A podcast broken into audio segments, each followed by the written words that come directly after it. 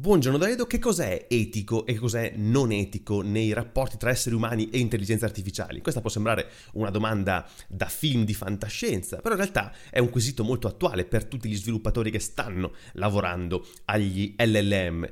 I sistemi più mainstream come ChatGPT, come Bing, ecco, eliminano il problema alla radice impedendo di affrontare certi temi nelle conversazioni. Il porno è totalmente bandito, la violenza è bandita e quindi eh, diciamo che cercano di non porsi il problema etico in queste eh, vesti per ora. Però c'è tutta una serie di business costruiti sopra gli LLM, eh, custom naturalmente, che invece offrono ai propri utenti delle esperienze eh, che simulano relazioni umane, anche relazioni sentimentali ed anche in alcuni casi fisiche.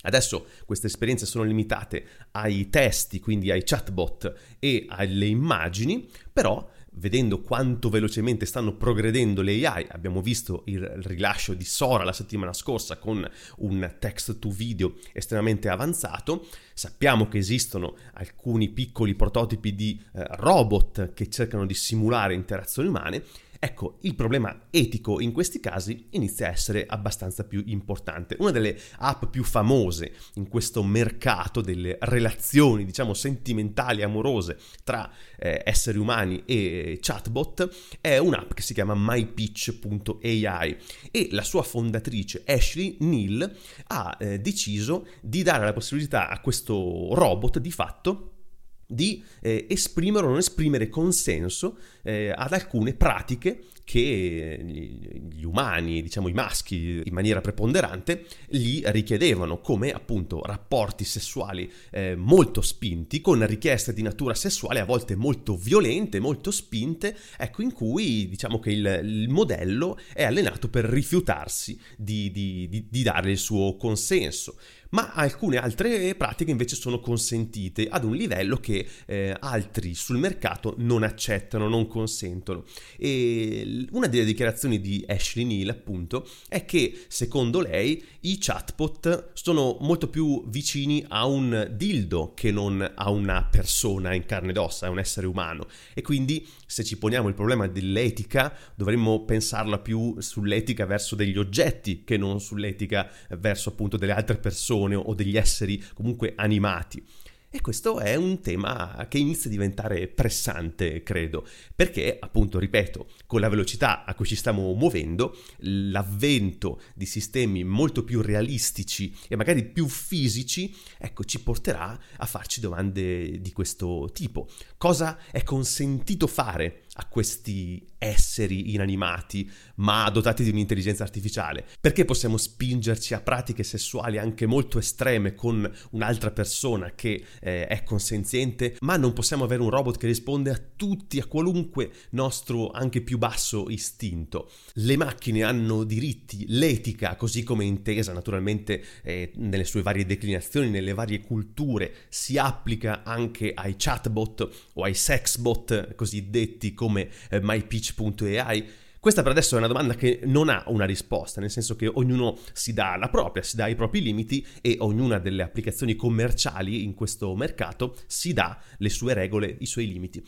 Però credo che dovremmo iniziare a porcela come comunità in generale, sia come sviluppatori che anche a un certo punto come istituzioni, come società, perché si arriverà a un punto in cui eh, i, i robot dotati di intelligenza artificiale entreranno in maniera ancora più fisica nelle nostre vite e dovremmo essere pronti in quel momento, non con la reazione a una situazione già di fatto, ma magari con una prevenzione. Ecco, quindi porci il problema in questo momento mi pare quantomeno eh, interessante. Vabbè, volevo iniziare un po' così, no? con l'etica del porno nelle AI, è un tema comunque interessante che mi ha triggerato un articolo sul Guardian che vi consiglio, si intitola Can AI Porn Be Ethical? C'è appunto anche un po' una mezza intervista alla fondatrice di mypitch.ai Ashley Neal ed è da lì sono partito con queste, eh, con queste no, elucubrazioni che vi lascio in intanto che poi andrò nella puntata di oggi con un po' di news che riguardano sempre le AI, perché questo è il tema del momento. Vai.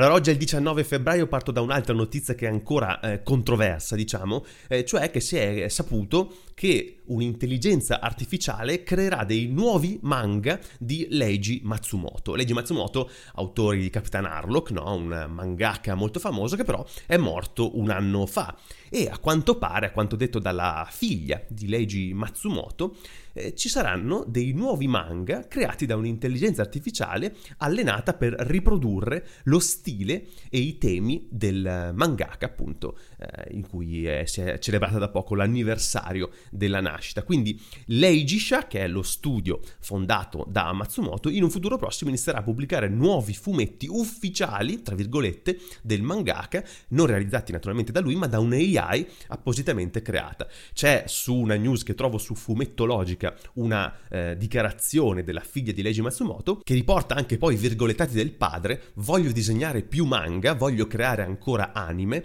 voglio creare i miei cloni e prosegue la figlia, diceva che quando fosse stato incalzato dalle scadenze per i manga avrebbe fatto lavorare loro mentre lui avrebbe mangiato, si sarebbe divertito e avrebbe dormito. Peraltro immagino sia un desiderio di moltissimi mangaka e non solo. Il comunicato è stato accompagnato da un video che mostra un dialogo eh, in cui una delle due parti è appunto l'AI di Leiji Matsumoto e in questo dialogo viene annunciato che in futuro ci saranno nuovi progetti. Sono in viaggio verso il luogo in cui gli anelli del tempo si ricongiungono, dice l'AI di Matsumoto. I manga di Capitan Harlock e Galaxy Express 999 iniziarono nel 1977 e compiranno 50 anni nel 2027. Sembra che vari progetti stiano iniziando a muoversi, ora con tutto il mio sentimento lancerò il progetto del cinquantesimo anniversario. Quindi abbiamo iniziato questo buongiornissimo con l'etica nell'AI riferita al porno, ora c'è un'altra domanda etica, è etico creare dei manga, delle opere d'arte con una AI eh, di un autore morto? Eh, non lo so, però intanto è commercialmente sfruttabile a quanto pare perché eh, questo studio appunto apparentemente venderà dei prodotti creati da questa IA. Ora un paio di news che riguardano Nvidia. Martedì scorso Nvidia ha rilasciato Chat with RTX, che è un chatbot personalizzato simile a ChatGPT nella sua estetica, che può però girare localmente sui PC che hanno una scheda grafica Nvidia RTX. Usa Mistral oppure Lama, quindi gli LLM diciamo open, ecco, e può andare a fare ricerche attraverso file locali rispondendo a delle domande proprio su questo database che gli viene fornito. Chat with RTX funziona sui PC con Windows che hanno Nvidia GeForce RTX nella versione 30 o 40, queste due serie, che abbiano almeno 8 GB di eh, VRAM, quindi di RAM video. Usa una combinazione di Retrieval Augmentation Generation, REG, non so se avete mai visto questo acronimo REG, praticamente sono quelle tecniche che consentono a un modello che si basa appunto su un pre-trained, quindi su dati di allenamento, però gli consentono di essere diciamo migliorato, aumentato, ecco, con dati che vengono presi da fonti esterne puntualmente, quindi non si basa soltanto sui dati che ha in un certo momento della sua storia, ma a domande può rispondere consultando anche nuovi dati, quindi migliorare le risposte con i nuovi dati. Con queste, questa tecnica, diciamo, viene eh, chiamata RAG, appunto, quindi Retrieval Augmented Generation. Oltre al RAG ci sono naturalmente i software di NVIDIA, quindi TensorRT, LLM, che sono le API Python di Nvidia per, su, per, i suoi Tensor Core e poi l'accelerazione RTX che naturalmente eh, forniscono appunto tutti insieme queste capabilities di eh, generative AI. Questo setup consente di avere su un computer locale, quindi su un sistema locale, eh, un modello conversazionale con l'AI utilizzando dei propri file come dataset. Quindi gli utenti possono connettere velocemente dei file locali in un PC su un dataset a modelli open source tra virgolette sempre open source come Mistral o Lama 2 e quindi fargli fare delle ricerche appunto oppure degli, dei, dei, sommari, delle domande contestuali appunto su questo dataset locale. Questo è anche il, il promo, eh, il blog post promozionale di Nvidia stessa. Qui se state guardando vedete anche un po' l'interfaccia di Nvidia, naturalmente ricorda un pochino sempre ChatGPT. L'applicazione supporta una varietà di formati diversi, inclusi i file TXT, PDF, DocX e XML, quindi nei propri propri dataset locali e quindi gli utenti possono configurare il sistema chat with RTX per andare a eh, fare una ricerca in cartelle del sistema specifiche che quindi eh, chat with RTX può esplorare per dare delle risposte eh, puntuali, contestuali e uh, può addirittura andare a incorporare informazioni da video YouTube o playlist YouTube, quindi eh, appunto aggiungendo anche informazioni dall'esterno. Il download è molto grande, naturalmente, pesa circa 35 GB, che sono eh, diciamo, il peso dei modelli allenati di Mistral e Lama. E una volta installato, Chat with RTX si scarica ancora più file e poi viene eseguito in una eh, console, quindi una finestra di una shell che, usa, che fa girare Python, e poi eh, si apre un'interfaccia, appunto quello che abbiamo visto, in una, in una finestra tipo web browser, ecco, per interagire. Ora, naturalmente, utilizzare dei modelli locali è un buon avanzamento nel campo della privacy, no? perché così non ci sono dati sensibili che vengono trasferiti a servizi cloud-based. Però naturalmente la potenza non è ancora quella dei modelli più recenti come GPT-4 o Gemini Pro, Gemini Ultra. L'articolo di Ars Technica dice più o meno come esperienza può essere assimilabile a quella del 2022 quando c'era GPT-3, ecco. Però, insomma, inizia a essere un modo interessante per interagire con modelli eh, solamente scelte locali e comunque ci aspettiamo degli avanzamenti. Il fatto che Nvidia ci stia investendo in questo senso è comunque promettente, quindi chat with RTX, novità da Nvidia sulle AI. Nvidia che poi tra l'altro ha appena festeggiato un buon traguardo perché eh, ha, la settimana scorsa ha superato Alphabet nella sua eh, capitalizzazione, nella market cap, market capitalization, eh, mercoledì scorso. Il giorno dopo aver superato Amazon ha superato anche Alphabet. Ora Nvidia vale 1,83 trillions, che è più del valore di, di, Alphabet, che era di 1,82. E quindi Nvidia in questo momento è la quarta compagnia più grande al mondo per valore, viene dopo Microsoft, Apple e Saudi Aramco, che se non sapete cos'è, naturalmente è una compagnia petrolifera.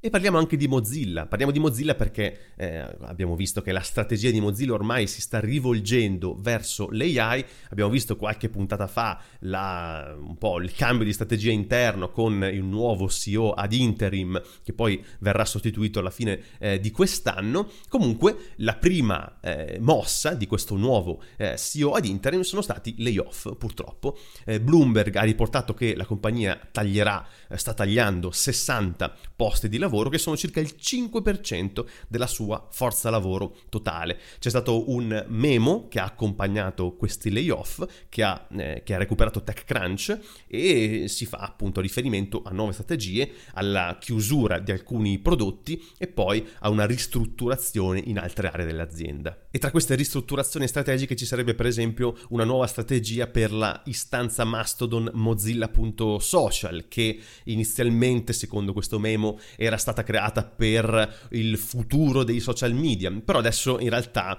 eh, c'è stato un ridimensionamento, quindi il team dietro a questa istanza Mastodon si ridurrà parecchio. Inoltre vengono ridotti gli investimenti in Mozilla VPN, Firefox Relay e un qualcosa che il memo chiama Online Footprint Scrubber, che forse è Mozilla Monitor, che però è uno dei prodotti su cui Mozilla puntava di più, almeno a, a guardare i risultati dello scorso anno. Comunque, eh, inoltre va a spegnere e a chiudere definitivamente Mozilla Hubs, che era eh, questo mondo 3D virtuale lanciato nel 2018. Se qualcuno di voi ha seguito l'ultima puntata di Continuous Delivery speciale remote, eh, full remote con Federica Nocerino avevamo parlato proprio di Mozilla Hubs, avevamo un po' visto eh, novità eh, su, su, Mozilla Hubs, però non sapendo che in realtà il giorno stesso, in pratica, era stato chiuso da Mozilla eh, in, in, qualche modo, però verrà in qualche modo reso open source, quindi forse non verrà perso completamente l'esperienza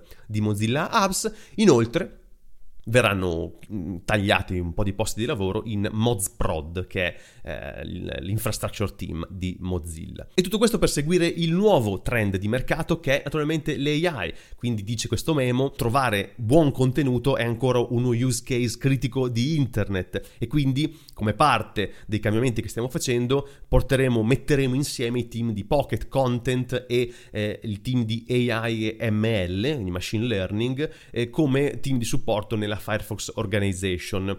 Poi eh, si, sa, si, sa, anche che Mozilla nel 2023 aveva acquisito una compagnia chiamata FakeSpot per un totale non, um, non divulgato, ecco, ed è una compagnia FakeSpot che usa le AI per identificare per rilevare i testi che sono fake review di prodotti, quindi che sia probabilmente un focus verso Firefox per creare degli tool che facciano dei sommari delle pagine web, per esempio utilizzando IA generativa, non si sa bene. Potrebbe esserci questo nuovo ecco, focus verso Firefox oppure no, eh, staremo, staremo, un po' a vedere. Intanto purtroppo dobbiamo riportare appunto un taglio di eh, 60 posti di lavoro proprio in Mozilla.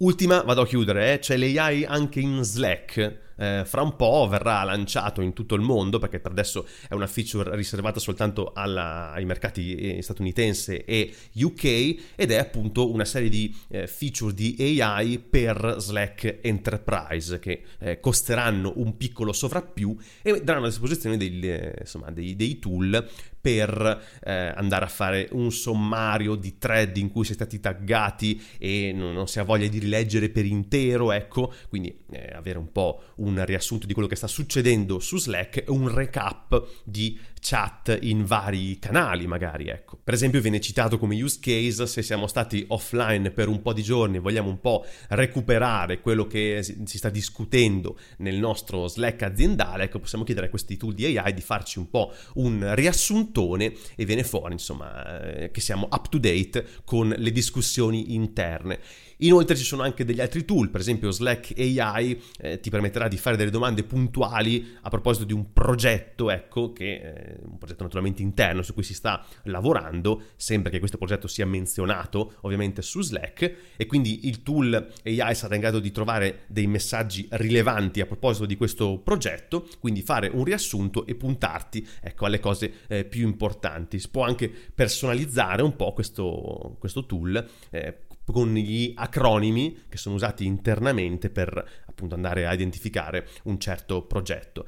E questo come funzionerà? Funzionerà in qualche modo in maniera privata, quindi questo modello, questo LLM sarà eh, ostato direttamente da Slack, i dati degli utenti non saranno spostati fuori, non saranno caricati su server di terze parti o su altri clienti e la compagnia dice che questi dati non saranno usati per allenare l'LLM. Chiudo appunto ripetendo che Slack AI per ora è disponibile soltanto per i mercati statunitense e UK e soltanto in inglese, però arriveranno in futuro nuovi linguaggi e piani aggiuntivi e quindi l'AI arriverà a dominare anche Slack. Vi lascio due link in conclusione, uno che c'entra tantissimo con l'AI, uno che non c'entra niente ma ve lo lascio per divertimento. Il primo link è Open Source AI Definition Where It Stands and What's Ahead. Questo è un blog post pubblicato sul blog di Open Source Initiative proprio qualche giorno dopo il FOSDEM dove eh, Stefano Maffulli ne aveva parlato. È un blog scritto appunto da Stefano Maffulli che è Executive Director di eh, Open Source Initiative e parla proprio delle definizioni di che cos'è una Open Source AI secondo la OSI. Sapete che la OSI è una, un, un'organizzazione che cerca proprio di dare delle definizioni, dà delle definizioni per esempio di che cos'è una licenza open source e in questo modo cerca di dare anche una definizione di che cos'è una AI open source. Come fare a definire un AI open source? Quali sono i criteri? Sapete, ne parlavamo anche proprio nella puntata di oggi, no? Lama e Mistral, per esempio, sono considerabili AI open source? Per alcuni no e quindi ci vogliono delle definizioni e Open Source Initiative sta lavorando a queste definizioni. Non ci siamo ancora, siamo ancora a un draft, ma questo articolo vi dà delle direzioni per capire qual è, appunto, su che cosa si sta lavorando e quali saranno i progetti futuri. Quindi vi consiglio di leggerlo, vi lascio naturalmente il link, comunque lo trovate su Open Source AI Definition, Where It Stands and What's Ahead su blog.opensource.org. E per chiudere, visto che eh, il mio CTO, tra l'altro, Paolo Mainardi, sullo Slack, che non è ancora AI abilitato eh, di Spark, qualche giorno fa ha condiviso eh, su un canale appunto naturalmente dedicato allo svago eh, OpenTTD e naturalmente non posso far altro che rigirare il consiglio a tutti. OpenTTD è un videogioco open source basato su Transport Tycoon Deluxe, che è un videogioco degli anni 90 sviluppato da Chris Sawyer, che cerca di riprodurlo pixel per pixel ma aggiungendo anche un po' di novità, un po' di cose, un po' di feature più moderne, quindi si presenta come lo stesso gioco, però in realtà è un altro gioco, insomma, non so come, non so come dirlo, ed è disponibile per eh, praticamente tutti i sistemi del mondo, addirittura ce n'è una versione per eh, WebAssembly che può essere fatta girare sui browser. Che cos'è eh, TTD? Eh, insomma, per chi non lo conosce, n- n- non so come avete fatto, se vi piacciono i videogiochi, a non conoscere Transport Tycoon, ma insomma è un gestionale di trasporti, insomma vi consente di eh, creare la vostra rete di trasporti con i camion, con i treni, con gli aerei, con le navi,